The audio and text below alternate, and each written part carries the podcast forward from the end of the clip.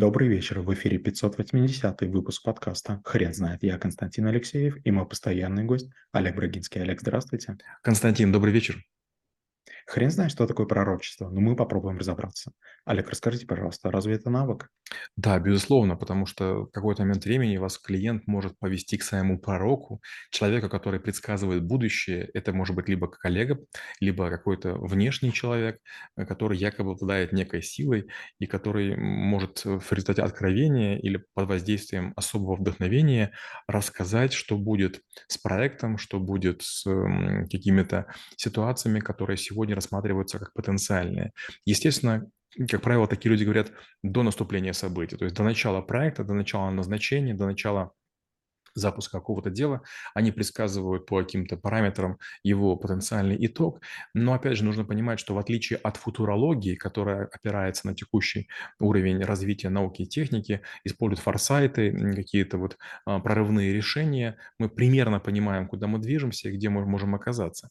Но а, футурология использует логику, анализ событий, факты, а вот а, пророчество – это скорее про нечто сверхъестественное. Человек может не понимать понимать вообще сути происходящего, но говорит, если вы построите завод, а, то вот высока вероятность того, что, например, там наступит а, там, конъюнктурный коллапс, и ваша продукция никому не будет нужна.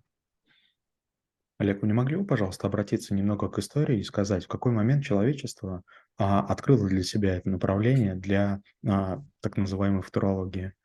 Ну, в первую очередь, конечно же, надо обращаться к шумерам, к египтянам и другим древним народам, которые хотели понимать, когда лучше заниматься высевом каких-нибудь э, полезных э, растений, когда, например, заключать браки для того, чтобы иметь больше шансов подготовиться к засухе, подготовиться к земле, к зиме или другим неблагоприятным условиям.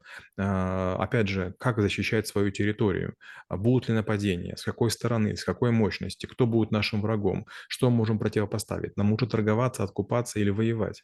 И, или, допустим, то же самое касалось предсказания по, по звездам. Ведь э, футурология использует формулы, но если жрецы, скажем, египетские никому не говорили, как они это делают, вдруг какой-то день они объявляли, что, скорее всего, будет солнечное затмение, Бог Солнца Ра там каким-то образом нас, нас воздействует, скажет нам свое мнение о том, что происходит, и вдруг, представляете, для всех людей ясное солнце начинает закрываться, наступает кратковременная тьма, и в это время как бы жрецы находятся, естественно, в пике внимания, они знают, что делают, они понимают, сколько это событие продлится, и используют его к своей пользе. Олег, а мне очень укладывается в голову такой момент, когда я, я думаю об этом, и, может быть, наши слушатели тоже у них возникнет такой вопрос. Ведь а, пророки зачастую ошибались. А что происходило после их ошибок? Неужели люди не подходили и не говорили, смотри, из шести случаев пять ты ошибся, значит, ты не пророк. Но что происходило в этот момент? Давайте очень простой вопрос. У нас есть э, Тамара Глоба, Павел Глоба, люди, которые занимаются астрологией уже на протяжении 20 или 30 лет. У них прогнозы сбываются, наверное, там на уровне 13%, если не, не, не ошибаюсь. И что? Люди думают следующее, что лучше пускай хоть какие-то из их прогнозов сбываются, чем никакие. И вот те немногие прогнозы, которые сбываются, они как раз и оправдывают существования пророков.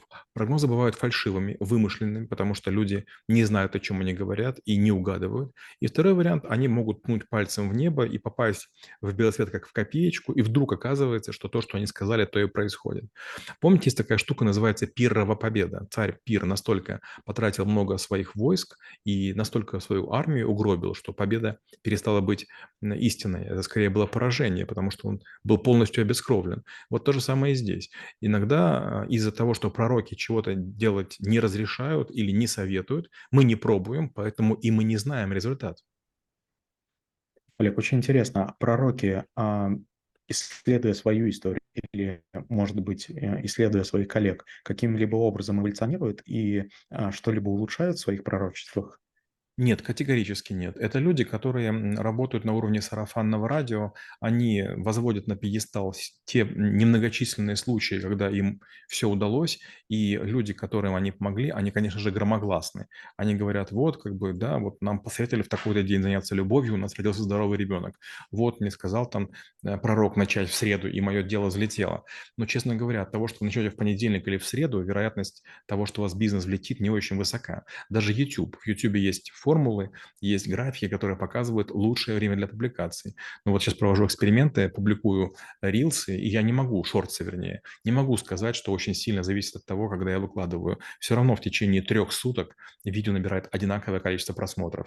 Поэтому неважно, как делается прогноз или пророчество, с помощью формул или смотря, не знаю, там, сквозь, не знаю, там, пьяные глаза, есть много вещей, которые нечувствительны. Знаете, я помню хорошо, как-то мы ходили в поход очень далекий на Урале, и мы соревновались с одной группой, мы были школьники, а были воины-афганцы, и мы хотели выйти на гору. И вот я помню, как мы поспорили с одним там крутым афганцем, который говорит, да мы и так типа зайдем, как бы мимо горы не промахнемся. А я все время шел по азимуту. В конце концов оказалось, что мы смогли зайти на гору, а они пришли на соседнюю, которая была очень близка, только расстояние между нами было 50 метров, их нельзя было перескочить. Олег, расскажите, пожалуйста, были ли у вас случаи в вашей практике, когда после вашего а, детального подхода к задаче аналитики вас называли пророком? Не совсем так. Скажем так, э, недавно даже Влад Чернов, примерно год назад, он общался с парнем, который говорит, что работал в Альфа-банке. А, я, честно говоря, не помню его, но Влад сказал, что да, он меня знает. И он сказал, Брагинский был странным типом, э, он какую-то брал задачу, уходил в свой кабинет, считал, потом чего-то говорил, и потом все происходило так, как он обещал. Никто не понимал мою математику, со мной многие спорили, но многое происходило именно благодаря тому, что я был уверен.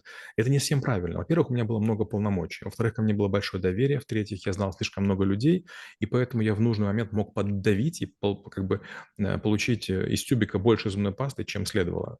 Поэтому вот говорить о том, что а, от прогноза чего-то зависит, ну, я бы не сказал. Скорее, от качества подготовки многое зависит. В это я больше верю. Олег, скажите, если бы вас попросили, вдруг возникла бы такая ситуация, а, сделать некоторое пророчество, а вы бы смогли это сделать? Да, абсолютно. И знаете, я этим очень горжусь. А, мы записываемся, записываем ролики с 2016 года, с апреля, и мы записались, кажется, году в 17 с Женей Романенко э, подкаст про биткоин. Женя был не очень доволен, он криптоэнтузиаст, и он говорил о том, что это валюта, за которой будущее. А я, естественно, был консерватором. Потом у нас был даже целый бэтл, мы записали около 20 роликов на канале YouTuber, это украинские ребята, и я все время выступал консервативно. И вот прошло куча времени, канал ютубер заброшен, и люди, которые меня критиковали, наверное, не читают своих комментариев, но я говорил, что биткоин и криптовалюты – это не, не выдающаяся история, и с ними ничего не будет.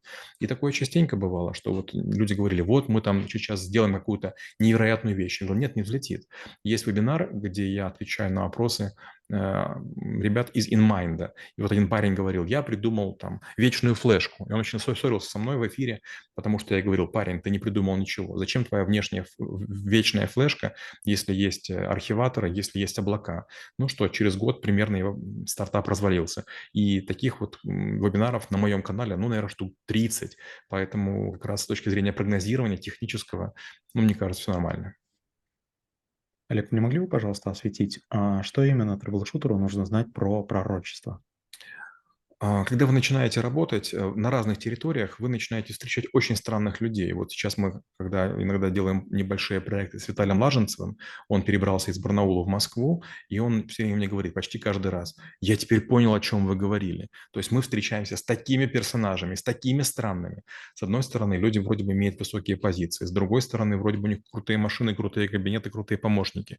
С другой стороны, такое ощущение, чем выше находится человек, тем больше вокруг него всяких советчиков, которые которые смотрят, не знаю, там на, на кофейную гущу или там, не знаю, там, нюхают воздух выхлопной трубы и говорят о том, что будет завтра. И, честно говоря, очень странно. То есть они постоянно не угадывают, но человек спокойнее от того, что у него есть советчики. Олег, спасибо. Теперь на вопрос, что такое пророчество, будет трудно ответить. Хрен знает.